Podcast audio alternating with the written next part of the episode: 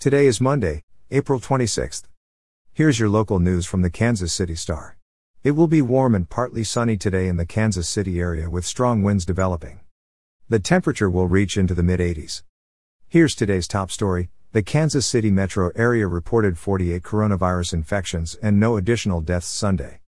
To date, the virus has infected 144,577 residents and killed 2,129 people in the region. The seven day rolling average for new infections was more than 127 cases a day. A week ago, it was 112, and two weeks ago, it was 102, according to data maintained by the Star.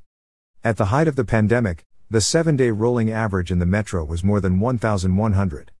Missouri has reported more than 499,500 infections and nearly 8,700 deaths to date.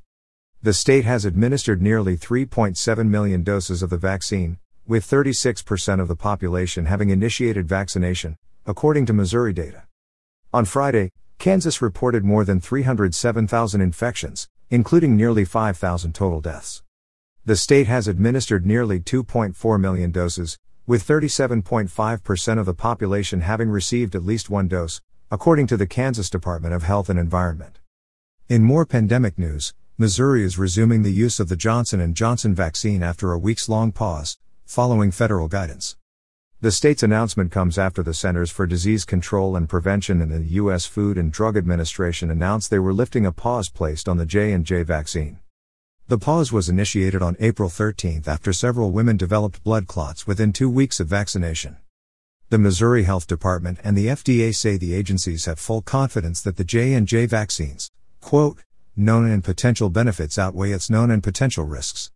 In local news, Liberty-based B&B Theaters will reopen the shuttered Mainstreet Theater in downtown Kansas City. Alamo Drafthouse Cinemas, a Texas chain of dine-in movie theaters, closed the venue at the outset of the pandemic. It declared bankruptcy in March, the same month it announced it would not reopen the Kansas City venue. B&B anticipates reopening the historic theater, located in the Kansas City Power and Light District, in August or September. In a Friday news release, the locally based chain said it plans to install new heated, reclining seats with wider cushions and extended legroom. It will also bring its Johnny's Jazz Bar and Grill concept, which features live jazz and top shelf wine, beer and cocktails.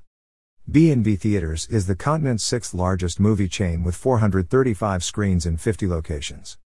The family owned chain has signed a lease with Maryland's Cordish Companies, which operates the downtown entertainment district. And finally, in food news, Kansas City style burnt ends will now be sold across the country as Sam's Club launches the hardwood smoked brisket under its Member's Mark brand. And the company turned to a Kansas City pitmaster to help create the recipe for the seasoned beef brisket points. The co owner of Plowboys Barbecue, Todd Johns, says Sam's Club wanted their burnt ends to be Kansas City authentic. He has won more than 500 barbecue awards and four world championships. The nearly 600 Sam's Clubs across the country, including Puerto Rico, are carrying the burnt ends. You're listening to stories from the Kansas City Star.